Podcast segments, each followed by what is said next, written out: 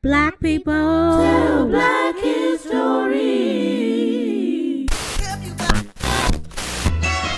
Welcome to another episode of Black People Tell Black History. We are joined with an amazing human being, somebody that I've been following for quite some time and have been very moved by their advocacy around colorism, texturism, featureism. They're comedy. They're actually absolutely hilarious and an advocate and activist for Black people, Black futures, Black queer people, all the things. Yes. Mayo, please, for the few people in the world who do not know you, please introduce yourself.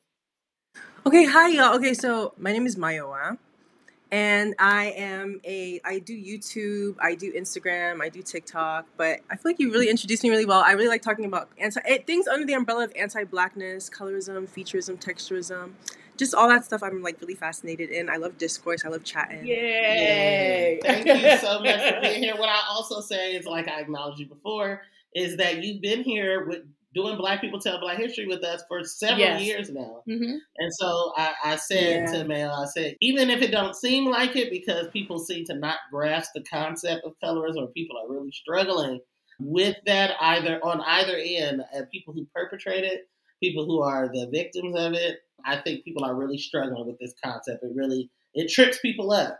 So maybe sometimes you feel like your work is going to the void or that it doesn't make a difference, but it makes a profound difference. You want to, you are one of the foremost voices in this discourse about colorism, texturism, and featureism. And I think you, and along with a lot of other Black femmes, are really responsible for making the information about colorism resurgent in our zeitgeist today and on the internet where most people are, where a lot of colorism, featureism, and texturism is going on. Yeah. So thank you. I want to give you that acknowledgement and for your work. Yes, Thank of course, of course. So something that I that's not like necessarily yes, me personally grapple with, I think all of us do, is all the things texturism under the umbrella of texturism, featureism, and colorism. But I feel like it would be helpful for you to you don't need to define these things. I hope that people at this level of conversation know what those things are. But I'm curious if you could give us like a contemporary example of where you see this play out all the time. Sometimes I think people think these things are a function of the past too. And if you mm-hmm. want to define it, I think You can, okay. you actually, can, you can. I don't mm-hmm. want to make no assumption That's about true. know where nobody at with this. It's it's years old. Okay. Okay, so I would describe colorism as the discrimination of dark skinned people. And I feel like every ism I describe, I'm centering the people who are the most affected by it every time. So texturism is the discrimination of the kinkiest hair type or the yeah, the most the most kinky, the most black in quote. And then featureism is also the discrimination of stereotypically black features. Got you. Got you. Yeah. And I feel like with with colorism, with all of these things, I feel like you see them in dating, you see them in friendships, you see them when it comes to criminalization, who's criminalized, how we view good and evil, even things with like constantly using the word dark for bad and good for light, and and the spiritual implications of darkness being something evil, but then also like kind of being able to zoom out and be like, well, why? What is that? What did those side effects have when we are like always using these negative words that are also used to describe our complexions? And even small things with like dark black cats are the least like bought Adopted. Yeah, animals. Like just even stuff like if you want to get real, it's just I guess the hatred of blackness in its like purest Yeah. form. Do you think there? Mm, and sometimes when I think about colorism, I often I like how your definition is so centering of who is most marginalized by it because I often sort of hear it as the valorization of whiteness or like on a scale or a spectrum who gets closest to white. Do you think that that's also like a fair rendering of what it is? And do you feel like why do you feel and this is a silly question I think to ask you, but I am interested sometimes in the sillier questions. Why do you think why do you think colorism exists? And how is it distinct Mm. Okay. from anti blackness broadly? Mm. Okay, okay. So okay, so the reason I always I, I would agree that it is the valuing of whiteness, but the reason I, I started to say like discrimination dark skinned people is because when I was like living in Nigeria and like living in predominant or being in predominantly black spaces, when you're saying like oh you're valuing white person white people, if you've never seen a white person, it's kind of hard for you to fathom that you are valuing white people, especially if you're not in community with white people. And I feel like the way that it moves in black spaces is a lot more it's it's it's how we are seeing Mm. ourselves. And I feel like people if you tell people, Oh, you're like valuing whiteness, they're gonna be like, No, I don't. I they could eas you can easily say you don't like white people and still literally like light skin people. Those two things we've seen that often go in tandem together. But when you say dark skinned people and what comes up when you think of dark skinned people as a black person, I feel like it forces you to actually have to look at the parts that is literally ignored and rendered over. I think it's a, sometimes easier to talk about whiteness because it's kind of a little bit farther than to actually talk about the people who, when you hear dark skin, what comes up, what moves you. And then you had a second question. Yes. what was the? Oh, why do I think how- it started? yeah, How why is do it you- distinct? How? Why do you think it started? And why is it? How is it distinct from anti-blackness broadly? Okay. So I would say that I think it starts in the concept of colonialism. I think the act of going into a black country where predominantly people are dark skinned, seeing them and demonizing them as evil, savages, lower than, when it becomes stripped and taken to other places, like that same hatred is what we see played out. Because I feel like we talk a lot about colorism through descent, transatlantic Yeah. descendants of slavery, and that's like a byproduct of white people coming and deciding that blacks Yes. are lower than. And I feel like something that I learned when I was living in Nigeria, seeing the tandem between what's happening in the West and like what's happening on the continent, and how like a lot of the same erasures or like hatred of is like all linked under the umbrella of Yeah. colonialism. Like the idea of a foreigner coming and making you feel insecure and inferior about the color of your skin and the complexion being farthest from what their skin looks And that's a good point too, because globally, I was reading today about the Sheedi people, which is a group of it's an ethnic group in Pakistan, and they are descendants of the Bantu peoples, but other groups who Mhm. during the transatlantic slave trade or before then, I I mean, African people have been in South Asia for centuries. So, but the interesting thing about the Sheedi people is that during some form of slavery in which Arab people fancying themselves as just like you said, Yeah. Arab, they're not thinking of themselves at that moment as white. Mm. They are enslaving people who are darker, or they're enslaving people from Yeah. different ethnic groups and different tribal groups across the continent, and they are bringing those people as slaves into India and bringing them into Pakistan. Yeah. And they're doing so ba- on the Yeah. premise, literally, that these people are darker. And so now today, people don't Yeah. even know that black people exist in Pakistan. You hear somebody say it's black people in Pakistan, they're like, no. But that is a direct byproduct and symptom of colorism. So we often, I think people think Yeah. colorism is Spike Lee movie, School Daze, like the good and bad hair. I think people think Mhm. colorism is like Mhm. Nick Cannon and the light skin versus dark skin. I don't think Mm-hmm. people think that colorism Mhm. is this global, far reaching thing that, Yeah. that this ism, this system, that it is a system of oppression, uh, or that it. I- I don't think people think about it that way. Do you feel that way? Why? Why do you think that is? Yeah, I I agree. I feel like what really expanded my mind was understanding the how the Arab slave trade made it easier for European colonialism to come after. Mm. And then when you kind of unpack, because I remember I was reading documents and Arabs used to, from the Arab slave trade, they used to refer to them as themselves as white, and then the Europeans as pink, and then the Africans as black. Mm. So even this ring of we still know we're not you, and you can still see the descendant, like the you can still see residuals of the Arab slave trade all over West Africa, all over Central, and especially East Africa, because I feel like Yep. that was the people who Absolutely. were Yep. East Africa Sudan. were the ones that were Ethiopia. Yeah, Ethiopia.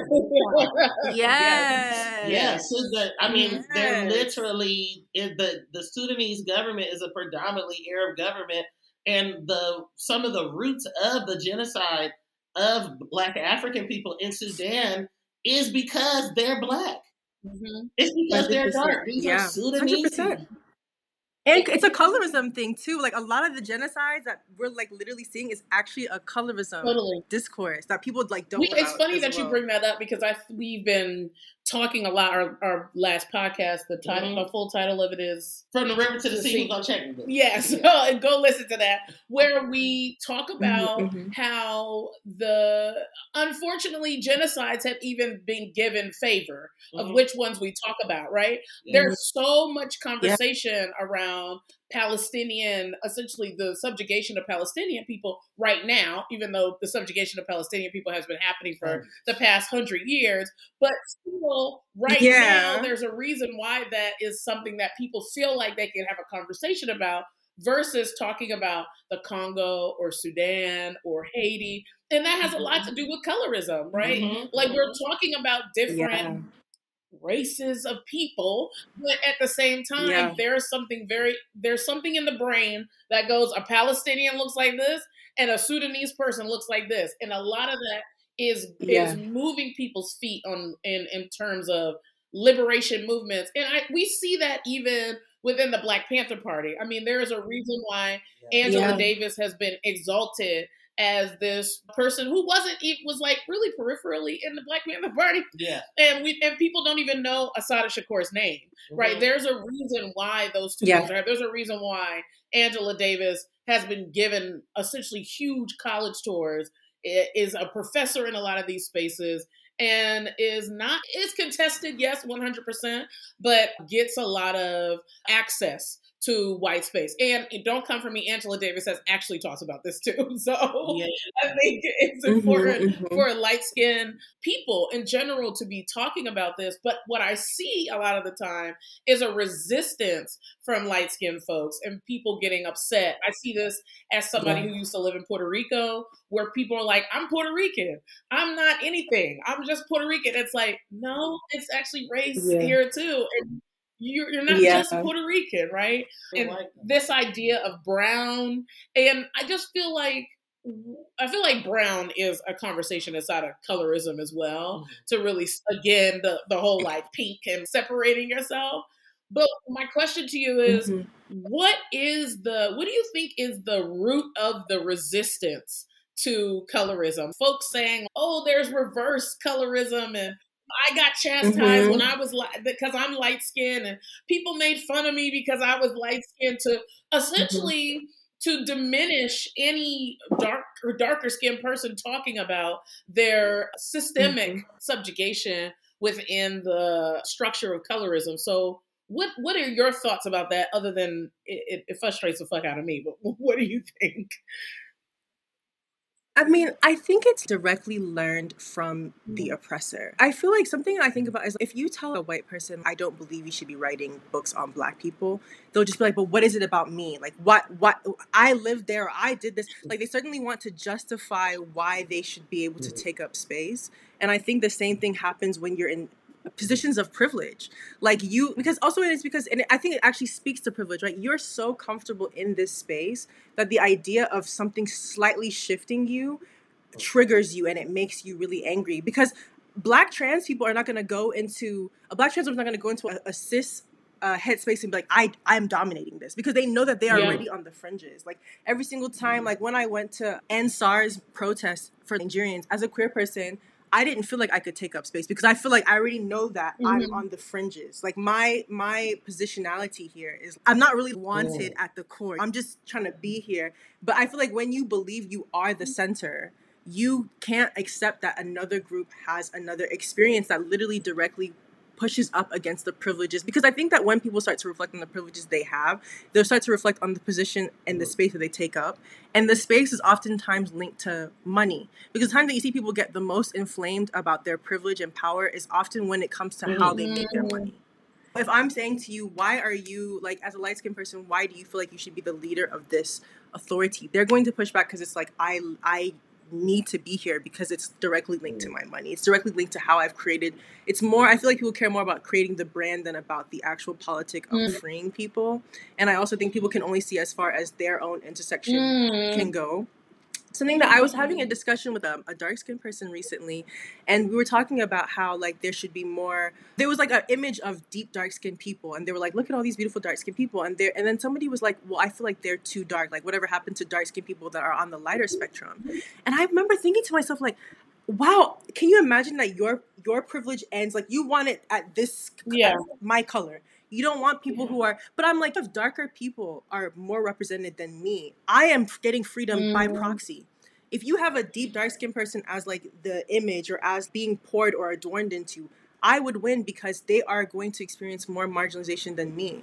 So why? But it's not. You don't want everyone to win. You want yourself to win, and I, you, you just kind of see each layer. I'm sure we all see, even within the queer community, you'll see somebody who will be like, "Oh, I'm cool with uh, lesbians, but I don't like trans people." And it's but that, like, literally, that could liberate you. But you only want yourself. You just want to get yourself in Yep. the door and close that Yep. door really Yes. Yep. I Very think, good. and I think that's the thing is like, even in like you said, the queer community as an example, like black trans women need to be at the center and need to be taking up space in these cis, whereas these cis het people dominate. And it's Mhm. the same thing with colorism, where it's if darker skinned people are not at the center, are not um, being employed, or are not being, you know what I'm saying? Like, are not in your ad campaign, not even your ad campaigns. That's another thing where it's like the corporatization of all of this, where it's well, if, if I got your Mm. Sephora, got your skin color down, got the dark skin tone on the foundation, Wow, that's drag it. us, Ebony. Drag That's us. it. Yeah. You know what I'm saying? But, but Sephora is like the CEO of Sephora is they white because white people. What's the misconception that? What are some of the common misconceptions that people have about colorism? One of the ones that I'm thinking of is that it's just endemic to the black community, the black American community, and don't nobody Mm. Oh my god, that's the Mhm. worst. I hate when people say Mhm. that. Let's talk about it. What? So what? What are your thoughts on that? And then lead us into I hate when people say some that. of your, you know, common some of those common misconceptions you come across about colorism. That's a big one. I mean, I feel like when people say, "Oh, white people see this, see us all the same," no, they don't. Are you like? I just feel like it's people just start saying the most wild things to justify it because they Mhm. created it. They they Mhm. literally they are the mastermind of it. Also, AI. If you like, I don't know if you'll ever try and go through your like Mhm. Explorer page. It will be light skin by default. If you type if you type in like a black if you type in 4C hair or freeform locks, the first images will always be a light skinned person, and then you will start to see people who are Mhm. like darker towards the end. So even AI has picked up on that dark skin is not as that light skin is more of a sales Yeah. selling element, right? So to say that it's uh, white people can't see the difference, they are very much so aware Mhm. of the difference. They created the difference. They in every way when it comes to slavery, when it comes to favorite who you want to favoritize or who you feel like you can slightly see yourself more in, the farther I am from whiteness, the more I'm going to be the diff- harder it's going to be for me. Mm. So I feel like that's a that's a misconception that people have about colorism, and also I think discussions about colorism is difficult when it comes to gender discussions as well because I feel like the people who are who suffer the most from colorism are people who are either women or people who are performing femi when you perform femininity that is when as a dark skinned person that is when you're going to see the most Mhm. pushback Mhm. within colorism because the concept of performing femininity masculinization is masculineness is always like dark skin is Mhm. always masculinized so in some ways there's a little bit of a blanket but there's also a, a suppression and a Mhm. suffering within that because constantly being seen as strong as a dark skinned person is its own thing but when you try to go to femininity that's when you're going to like Mhm. see Yeah. that like pushback and even in queer spaces like i remember when i started dating and somebody was like yeah i always kind of felt like you were like more masculine or a stud and it's like but Where? where where are you it's always interesting when i'm like where are y'all Mhm. getting this what about me is is making you feel like i'm masculine or i'm a more masculine person in Spot this on. setting. I, I'm, I'm I'm so happy that you brought up it, colorism in queer spaces because I think a lot of times it's left out and this assumption that because we're queer and trans that we have arrived at the I don't know the mountaintop of of, of racial and social justice and it's Mhm. so far from the truth. And living in Brooklyn and being in Brooklyn queer space, so much of Brooklyn black queer spaces have revolved around like a light skinned clique, right? Mhm. Like literally, like those are the people who would be at the front of the lines of the party. Those are the people who would be in all the pictures from the party. Mm. Yes, the those are the folks that Mhm. people desired, and also those are the people who got to experiment Mhm. with their gender and be affirmed in their gender, right? As opposed to folks who Yeah. are dark skinned. So I really appreciate you bringing that up, and then also desire. I mean, again, I think people think that we have Yeah. evolved as queer people, and it is so far Mhm. from the truth. Like the uh, the desirability politic is lacking in black queer spaces. Yeah. I'm trying to think where my what where does my question And it from says this? I that feel like have that. oh, 100 percent cishet people have that, but I feel like it's we. I feel like we talk about cishet people having that, and not necessarily talk about Mm. queer Yes. people having that. Yeah, Yeah, I agree. And I think that people think that because I remember when I started to be in the queer scene, I kind of thought that stuff would be lifted Same. off of me. Like I, I felt like it would be like a liberatory thing, but then I saw it was the exact. Mhm. It was like the Mhm. same but slightly different. And I also feel like in, you will see people who are like leading discourse on. Like I think as a dark skinned person or someone who, if you have any marginalization that becomes masculinized, which like fat people get that, dark skinned people get that, disabled Yeah. people like there's certain kind of like masculization that happens to certain people. Your relationship to how you actualize your gender is going to be completely different, and what affirms you in that gender would also be completely different to people whose gender is automatically seen Mhm. as more femin- feminine. You know, because you're because then you're going to be cloaking on your masculinity versus trying to fight up against something that people are like Yeah. innately putting on you that's really Yeah.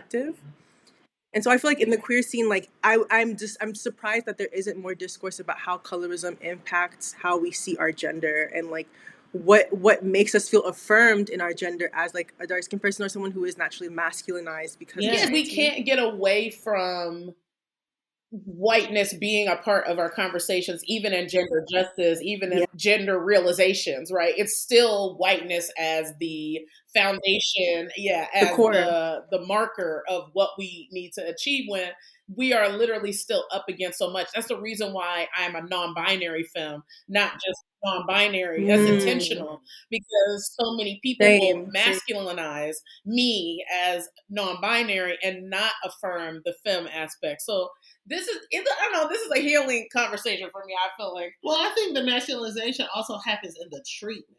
oh, one hundred and, percent, and how dark skinned people, especially dark skinned femmes, are treated. absolutely. Where it is like Mm. you are it's not just that they are like not affirming your gender or your gender Mhm. expression, is that they people will like I say, handle you roughly. Mhm. Or think because oh, you're dark yeah you are strong, like you said, male or that you can handle this, or you can take this, or that you're not worthy of some type of porcelain treatment that you would see a light skinned Mm. femme get yeah, oftentimes. So I think, I mean, even me as a AFAB person, transgender person, but as an AFAB person growing up, I asked my cousin, I said, well, how do I get girls? Like, how do I, as I'm coming into being a baby queer, how do I get girls? My cousin had just came out to me, who's, she's like 10 years older than me. And she was like, you got to become a stud.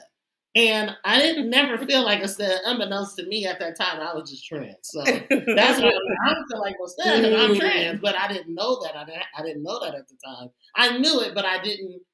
I couldn't Yeah, say you didn't it. have the words. I didn't it. have the Yeah. words for it. I knew my whole life that I was a trans person, but the way that I was treated is always this. I don't fit into. I, I even in androgyny, even as I'm like a person who's not a femme or not a stud, I'm being looked at during those days. This is 2003, 4, 5.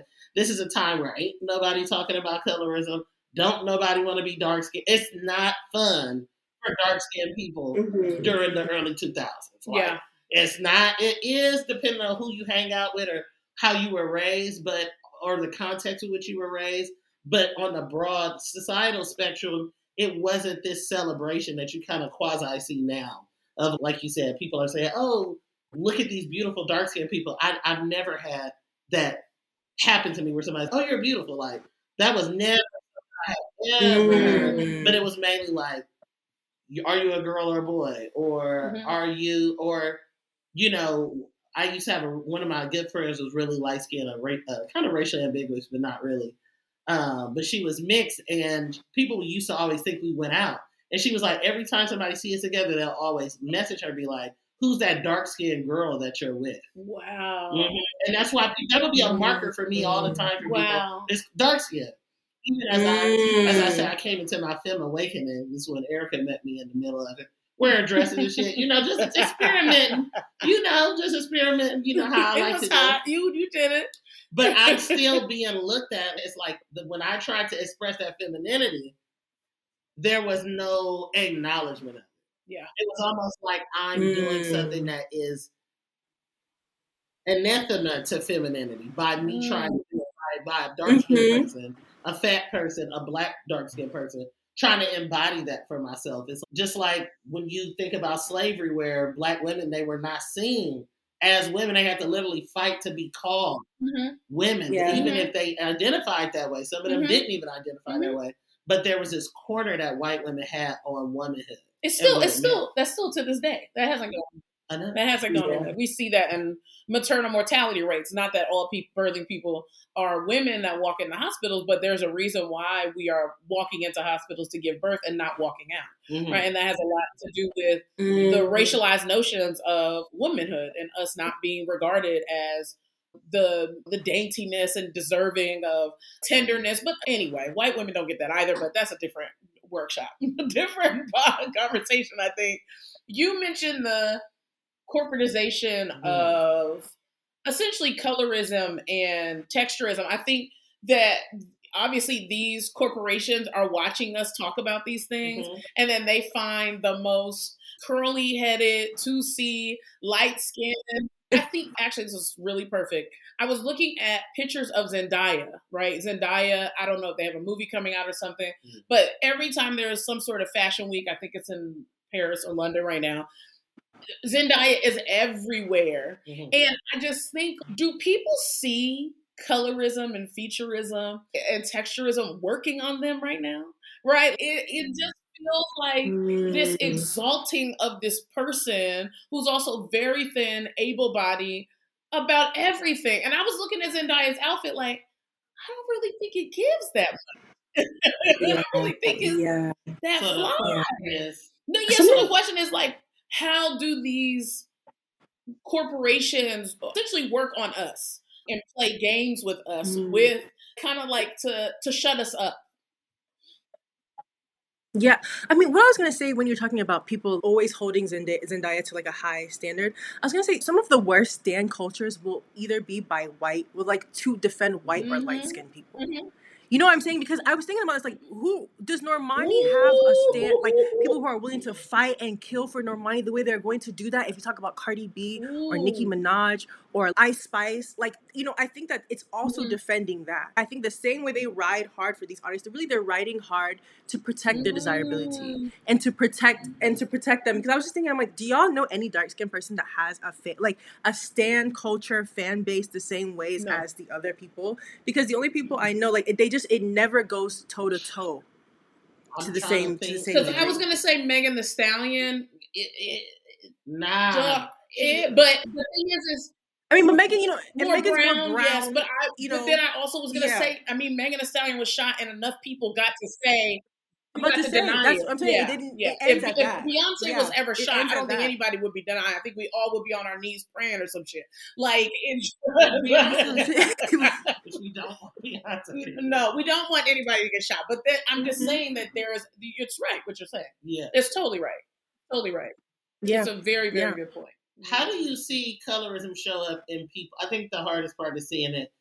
it. Is seeing it in all the systems and structures, yes, but the our earliest forms is in our interpersonal relationships, our earliest forays or intros to Mm. it. As dark skinned people, can you talk more about that and just like how that has played a part in your life and how inter how how it shows up interpersonally in friendships and families and things like that? hmm I mean, I feel like the way I feel like the interpersonal is like the the deepest is the one that kind of hurts the most, or it has the ability to be the most Mhm. impactful. I feel like for myself, I had to really like around 2020, 2019, when I started making colorism content, I started to I really had to step back and analyze my relationships to my light skinned friends and just kind of realize what role I was playing in their lives. Like I had one friend in particular who I was always the the guard dog, as in like the defender, and the person who hustled the most in our friendship to constantly be there. And I remember they had said like they were in a really abusive relationship, and when they were in an abusive relationship, they had said something that was really Mm. colorist. and it hurt my feelings but you know i also was trying to still look at their big relationship and defend them and when they got out of their relationship it had really hurt me and then my therapist was like you should still bring that up to her and then when I brought it up to her, she said, I was waiting for you to bring that to me. And I remember it was like a really big, mind blowing thing for me where I'm like, you knew that that, you remember this moment and you were sitting on it and you wanted me to present this to you because you knew it was uncomfortable for you. You know, even that discomfort of knowing that I'd said something, but you know I'm going to bring it up because I'm the person who has to be more vocal. I'm the person mm-hmm. who has to communicate more and advocate more. And that was a relationship I had to really let go because I realized that it was really one sided. And I also became aware of how my because I also to that friend also didn't like to watch my content and just kind of reflecting on being like, but why? That's not for me. Not because not because it's about me, but it's you're not actually. It's a continuous work. So what work are you actively doing to constantly unlearn colorism and what does it mean for me to always be in proximity to somebody who is adorned and treated completely different than me like at every at every pushing moment? And then i have another friend and she's light skinned and she's someone who really has always kept pushing and will reach out to me first and will be really aware to keep um, being conscious of how she takes up space and how she shows up and just seeing how like they've gone two different ways and how that impacts me and just also being more conscious around trying to have dark skinned friends who I do feel safe around and who I know will protect me, that I am not like going into the space of being like, I have to look out for all of my friends. But if something happens to me, I don't know if I'm gonna receive the same the same energy. And also having dark skinned friends made me start to feel more confident about expressing colorism in a really Mm. free up Yeah.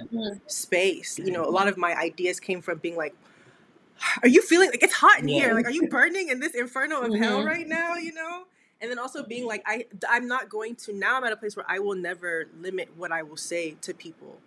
I'm gonna come as the same person every time, and the person who I'm with has to always hold space for all of for everything and constantly check in with like even to small stuff with like my partner i am really conscious to like sensitive to Same. media consumption so if i'm like watching a lot of media that has like really terrible depiction of dark skinned people it starts to really affect Mhm. my like self-esteem and how i feel about myself my partner like will mm-hmm. create like a database of like movies that are like with dark skin leads and dark like trying to do the work of this is hey this is a movie you can watch when you're feeling down or if you're feeling kind of like upset or angry about about colorism. Like this is you know having media that i can see be seen in and just like also being aware to check it in real time. If we see it in a movie or if we see it in media i want someone to also say it out loud because it makes me feel like am i just living in this Beautiful. hell? I hate that i'm always the one speaking up so i've just had more people who have been more vocal and that's helped my own like Yeah, personal That's skills. wonderful.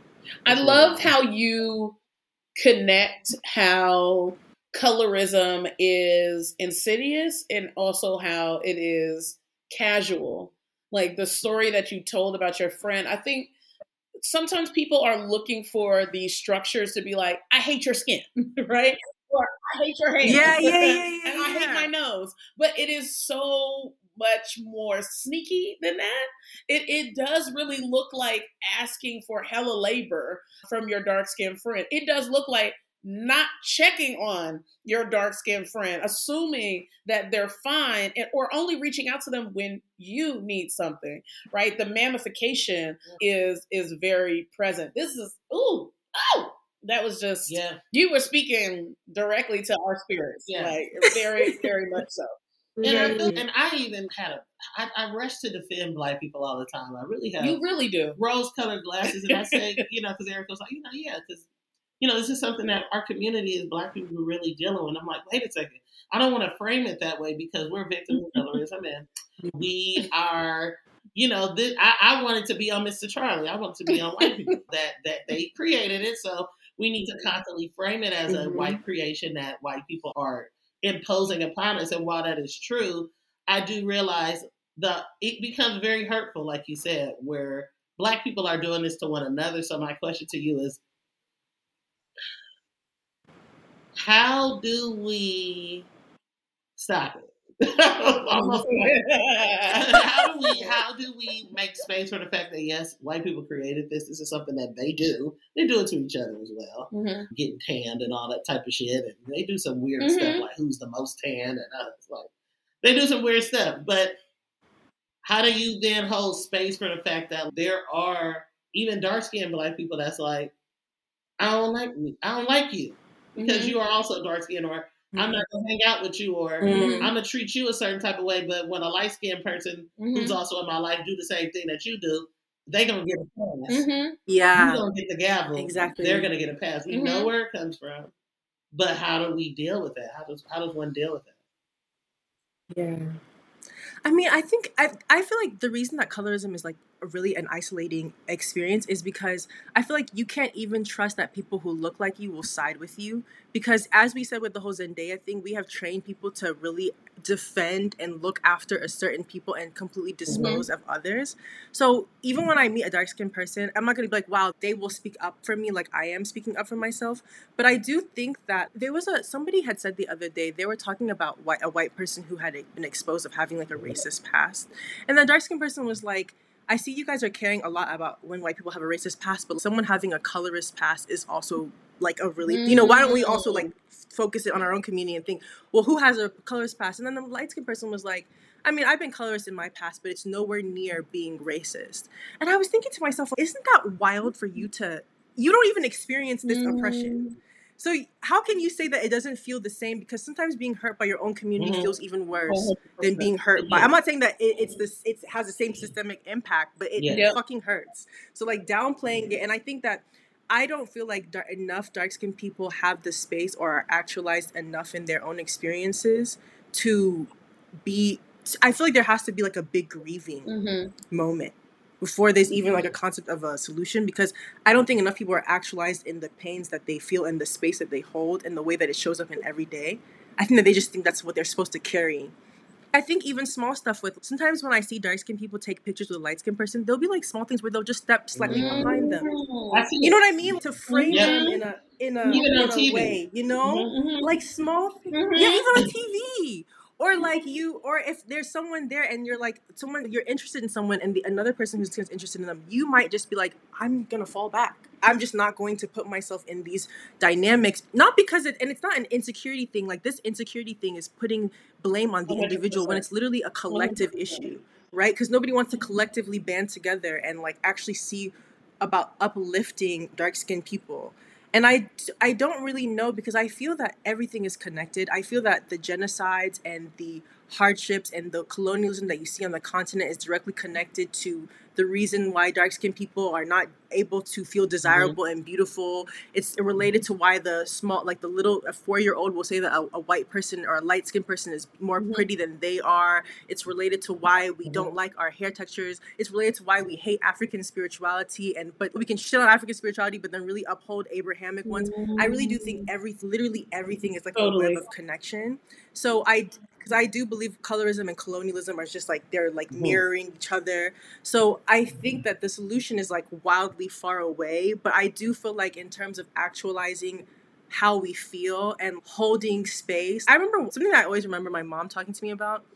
We used to talk a lot about reparations and what does that look like Yeah. in the black community. Because my mom used to always be like, you know, there's so many Africans who are in polit- politics today that were directly linked to selling people, and I and she's like, I believe they have to have an atonement. Like I just don't. the- It can't. It can't just be. It has to be. We have to have something with all black people. Where we're all together. And she's like, I think that there needs to be some kind of circle where you are directly seeing the people who have done this to you like you're you have a mm-hmm. name Mhm. you have a list and like you say how you mm-hmm. feel in a circle like some kind of thing where it's like it feels every like the mm-hmm. rage is there for one day the you know kind of also how we do grieving. In African, like a lot of African homes, you do a day of mourning where everyone's crying and screaming, and then the next day will be some like I think there needs to be something like that with how we like in small community groups with like mm. processing that because I think a lot of dark skinned people have unrecognized rage and discomfort that they just accepted as Mhm. always carrying that they really need to like release and see that it isn't Yeah. theirs to carry and then we also need to hold the people who have been harming them Mm. accountable and decenter those people as always being like literally at the center point because it's not healthy to always be thinking you're the most No. desirable it's not healthy to always be thinking you are the Mm. Yeah. center it's it's fucking weird to be able to take up so much space your entire life i don't think that's normal either Mm. You look. It's so Nothing deep, but a man. word. That's Nothing so but a word. killer. Y'all need to go back and rewind. Yeah. I want to go back and rewind. You need to go back and rewind that two minutes or so. Yes. I think it's so important and so significant. It woke my game up. I reached for a solution. I'm I'm a I'm a very macro person of like, okay, I think black liberation should happen. I think black people should have reparations. I don't. I feel like colorism is going to be an impediment to, as well as transphobia. I think transphobia and colorism the, and homophobia are the big three that will say if black liberation we were close to it, we won't achieve it with mm-hmm. the existence of those 3 mm-hmm. isms mm-hmm. in our community. If mm-hmm. we don't get rid of that, but then I get worried because I'm like, how can I entrust a cis het person with not being homophobic or transphobic in their everyday lives? And how just simply how can I entrust a light skinned black person or even a dark skinned black person who's colorist to no longer be I, I don't like you just said, there's a lot of grieving, there's a lot of realizations that light skinned people must have, that knee jerk of that auto generated, like Erica talks about, that inherited thought that I'm better because I'm light skinned, or that I'm light skinned and that doesn't have anything to do with anything. You hear Ice Spice and some of these other rappers saying, "Oh, I don't." Ice Spice, I think when mm-hmm. they talked to her about pretty privilege because of her being light skinned, she said that's not something I'm involved in. Which I don't know what I love how people from the Bronx talk. I don't understand that, but I get it. I understand what she was saying. But it's like she said I'm not involved in it, and I would love if that actually meant I'm not covered. I would love if it actually meant that, but I took a take a gander that that's not true. But you, you are, yeah, you are colorist, but you can't even see how you benefit from colors. No, you can't see it. You, you won't see it. You can't you know? that part. See. The people you're collaborating with, the people you're upholding on your albums, like, are you are they dark skinned? So all the dark skinned rappers that exist, excuse me, especially dark skinned femme rappers that exist that are not put on the same level, same amount of talent, if not more, and are not put on the same level as a Latto or some shit like that. So and Ice Spice, I'm sorry, Ice Spice is lightweight, lay, low hanging fruit. What is what Very is much. people's gap resistance to talking about Beyonce? What the? I mean, the, way that, the mm. way that I've talked about, I've critiqued Beyonce and Solange on Twitter. Shouldn't I have done that? I've mm-hmm. learned my lesson. Mm-hmm. But in, in any capacity, even when I talk about critique Beyonce in my own goddamn house, people have had issues with that. I'm not talking about you. Okay. I'm talking about like people have had visceral reactions to talking about Beyonce.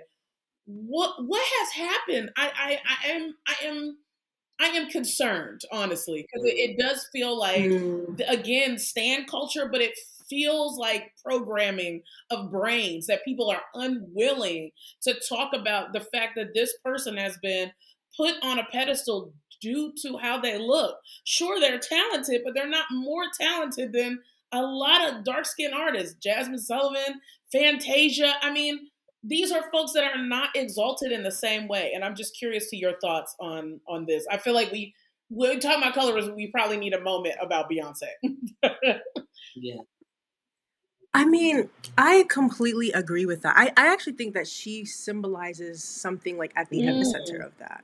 And I think that because I feel like a lot of light skinned artists who are mainstream, in my opinion, are not that talented right? Mm-hmm. Like they're just not. I think they're mediocre and then they're light skinned mm-hmm. and then that's success. But I think Beyonce is someone who's talented mm-hmm. and she's light skinned. And I think those two things together creates people to see you as yeah. a god.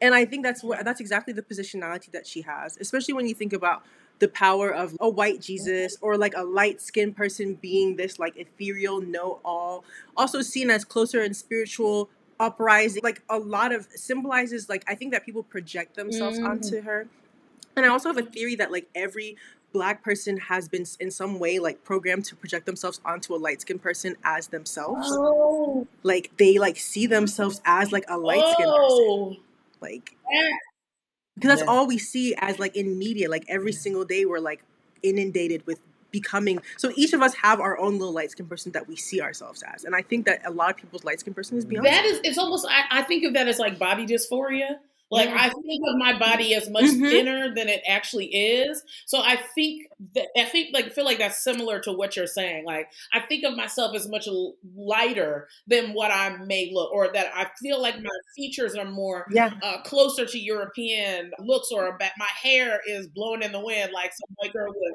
like right. long and blonde. Damn. And then I also feel like with the technology, things are naturally like filters are naturally lighter, lighting us, slendering our noses. This is all still fueling this idea that we are getting closer to this light skinned person in our head or this or this white person in our head of who we're supposed to really be. I think a lot of people feel like I'm supposed to be Beyonce. Yeah, yeah, yeah. And I think it's so important. I think my last question to you, because we could just keep. I mean, I know. I'm, I'm meditating. I'm ruminating very deeply. This conversation has been so rich. When I was younger, I, I, I it's like an auto-generated defense mechanism that you have in the that I have. I think most of us have in defending light-skinned people or defending white. Mhm. And even as somebody as Mm. quote unquote radical as I've been and grown up in a radical space in Oakland and my home and everything, Oakland is incredibly colorist.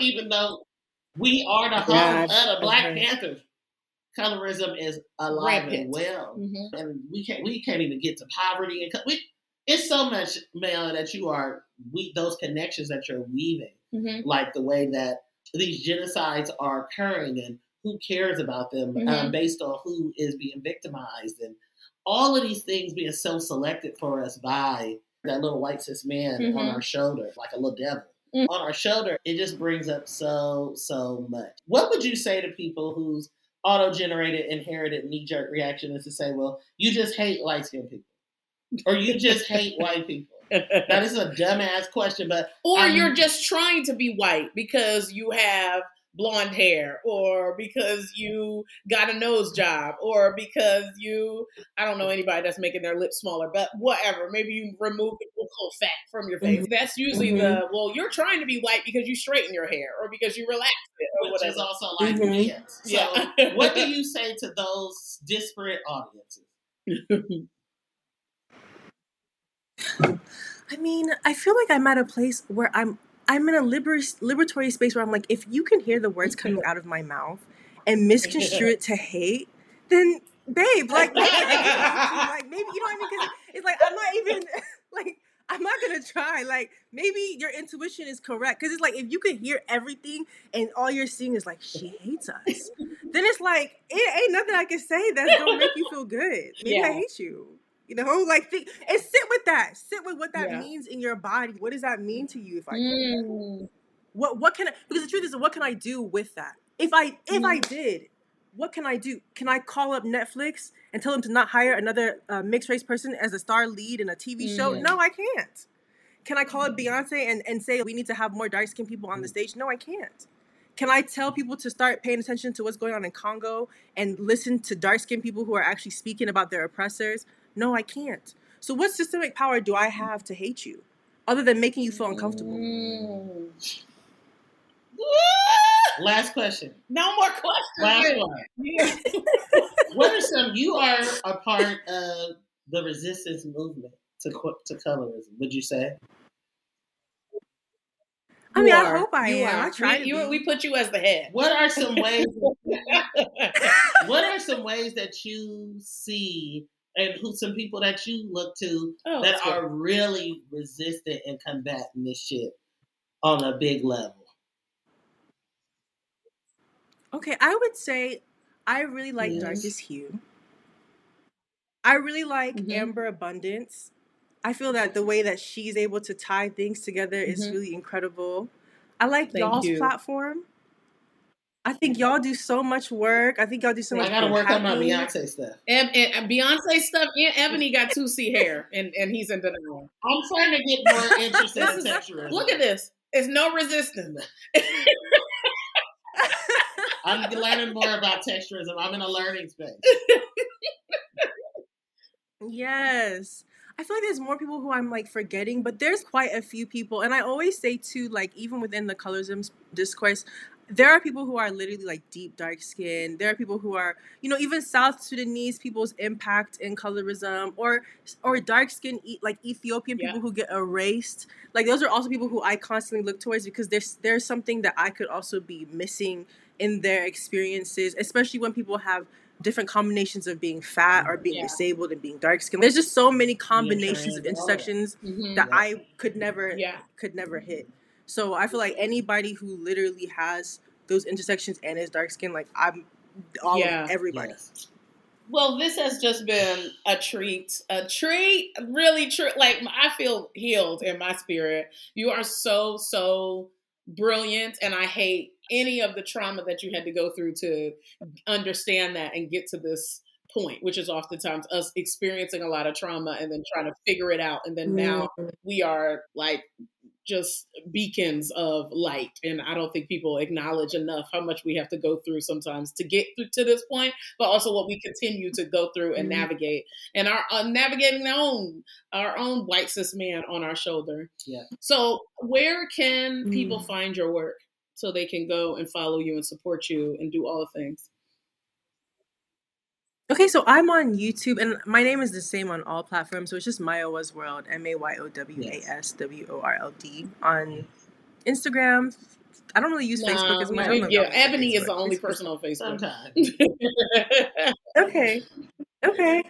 TikTok, I like TikTok. TikTok is fun, and yeah, And my we'll Patreon have the well. link to all Oh, of that yes. in the description of this episode so y'all can support, support, support, and pay for. yes, Pay for pay for. Mayowa's work. It is truly, truly liberatory when Andre 3000 wore the now infamous suit that said, Why do darker people across the world are, are some of the most oppressed, or whatever it said. Mhm. I don't even think he probably understood Yeah. that that was a colorism conversation. My husband understood. My husband Mm. understood. all of- colorism is all across the globe, from Latin America to from every fucking continent. Uh, How many of them is it? Seven. yes, good job. It's on all seven continents. Colorism Yes. exists. yes. So you are, we are all fighting a formidable foe, and I feel so heartened that you exist, Mel, not just on some fighting colorism shit, but so that you can have a life free of all those constraints, so that you get to enjoy. It don't just have to be a struggle yeah. for us. You get to actually have dark skinned people. We get to have pleasurable lives. You know what I'm saying? We deserve that. But thank you so much for all that you you've done to help us with this. Yes. Thank you. We appreciate you and and yeah, take care of yourself. Thank you so much. I appreciate so y'all much. too. And all that you guys have done to constantly pour into the community for what, like six? This is eight se- years. Seven- eight years. Mhm. Eight years. Yeah. Thank It's you. been a long time. I really appreciate that. Thank you. And send us your number so we can have your number. Yes, we'll stop the recording so you don't put your number Okay. in the recording.